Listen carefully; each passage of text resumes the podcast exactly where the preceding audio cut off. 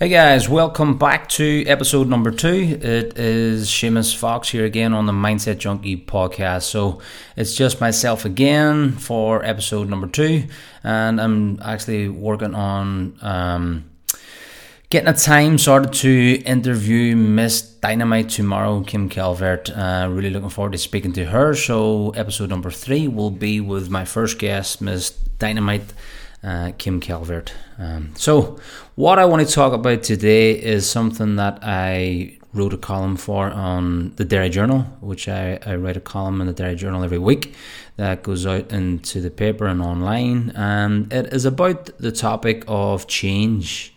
Like that one single word that can mean so much and have so much attachment in a negative way sometimes to it, and also in a positive way. Um, and understanding, I suppose, or trying to get across in this podcast, like why is change so hard? Like why is change so hard for so many people? And then again, like why is change so easy for a lot of people? Like why do some people set goals, targets, and dreams and aspirations, and then just seem to actually get there with ease? And why does it seem such a struggle for so many other people to do the same thing? So for myself, um, like change happened with me kind of pretty slow. It was a long kind of process because I didn't have the tools that I needed or understand the tools that were needed in order for me to create the changes that I really wanted to see. I didn't understand myself properly, first and foremost, and I didn't understand how my mind actually worked and how, like, when you do understand that, how you can actually really implement the changes that's needed and see the progression pretty fast from doing that. Um, so uh, like a lot like this time of year there's been so many people that'll have set a new year resolution and a new year goal fitness regime etc and as we know there's probably about 20% that will even see it in the february and march. And that's not because people don't actually really mean it and they don't have real true aspirations in order to achieve that goal when they actually set it at the start. But it's because the habits have been created the habits that have been created up until that point um, are so hard ingrained. They're so deeply wired into our brain and how we actually function and work that they're so hard to change. And it takes consistent effort, and it's not going to happen inside a month. So when you initially set out with a New Year resolution that right this year is that I am going to change, I swear I'm going to get that result and I mean it. And you sign up to the gym and you start, and about three weeks in, you're aching and you're sore, and it's starting to become a pain in the ass. And all that motivation that you had is starting to dwindle. What happens? What happens is the old negative self kicks back in again, the old patterns and habits kick back in again, and the old negative self talk and uh, that kicks back in again. That starts to take over. So the initial motivation that you get at the start is fantastic. It's usually enough to get us up and running. It's usually enough to get us over the gym floor, let's say, or creating that new business if that's what it is. And then what happens is when we lose that motivation, when we lose that initial spark, our old habits kick back in. Okay, so 95% of what we do every single day is automatic. Like we're not even thinking about it. Like for instance, getting up in the morning. I can guarantee that you get up in the morning probably the exact, the exact same way every single morning. I guarantee that you probably brush your teeth the exact same way every single morning. You drive the car in the same route every single morning, and you don't consciously think about it. It's not something you pay much attention to. It's just an automatic habit. It's a program. And that's because you have learned how to do those things over and over and over and over again from probably such a young age, or for instance, like when you're driving, how many times uh, does it take you to actually become a qualified driver and get your license? There is tons and tons of lessons in order for that to happen. Why? Because you need to learn that um, skill and it has to become ingrained, it has to become automatic, something that you understand and are able to do without having to really think about it that's when those habits really kick in and they become something that you just do without thinking. Now, it's the exact same thing for us in our fitness goals or our aspirations or whatever it is that we're looking to achieve. If we're trying to create completely new habits, if we're trying to create something um, that we've never really done before, then we literally have to change our old self. And that doesn't happen inside four weeks. Doesn't happen inside eight or twelve weeks either. Yes, you're going to get the initial motivation and you're going to get that initial um, kickstart, but it's what happens after that. If we do not do the work that's required in order for us to change those habits at a deeper level, the old wiring and the old habits will, in some time, kick back in again. And we'll find ourselves back in that old negative loop. We'll find ourselves back in that old negative pattern. And we'll find that old negative voice kicking back in again and telling us um, exactly why we shouldn't go back and go to the gym again or eat that salad instead of the burger or whatever it may be. Okay. And it happens. It's because we haven't literally changed those programs.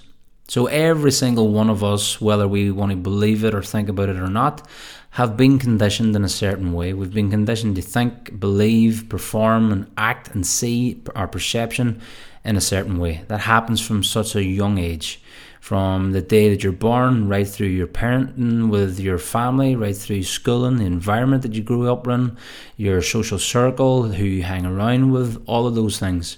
What we watch, what we read, what we listen to is all having an impact in our mind. It's all having an impact on how we think and feel about ourselves.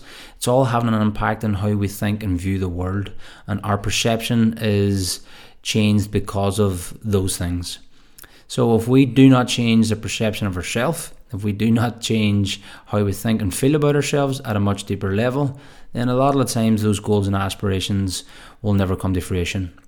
We will just automatically kick back into that older negative self and that older negative habit of who it is that we're actually really trying to break.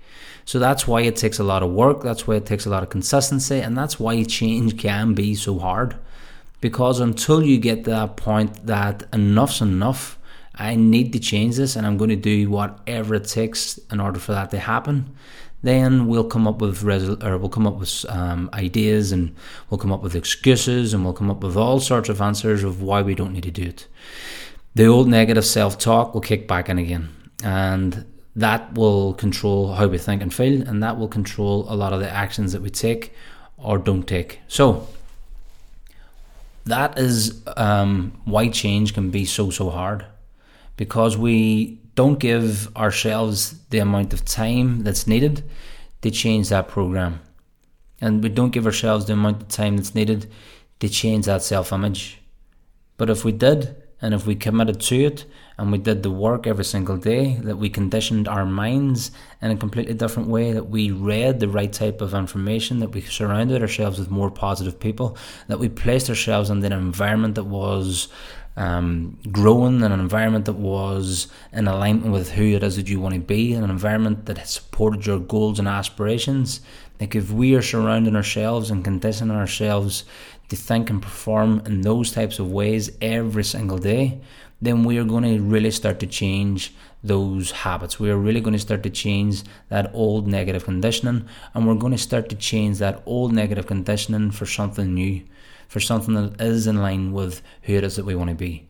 And when we do that continuously, and we do that every single day, then we literally start to create a new program. And when that new program kicks in, that becomes automatic. So now all the things that you used to do before won't happen. And it's not that they won't happen ever, but you're going to become more aware of them. You're going to become more aware of the negative habits that you've let go. And you're going to question yourself. You're going to ask, why am I doing this? Like, is this moving me closer to who I want to become, or is it dragging me back again? And when we can create that awareness around ourselves, we when we can create that awareness around um, what direction we're taking, then we have a conscious um, choice of being able to create or change the direction that we're taking. But so many times until we raise that level of awareness, and so many times until we do that work, we aren't conscious of it, conscious of it at all. And when we're not conscious of it, then we're just running off that program. So it can change. For myself, for instance, last year I gave up alcohol, and I had wanted to do it for years. Uh, it's just something that I've always felt that I needed to do and I wanted to do.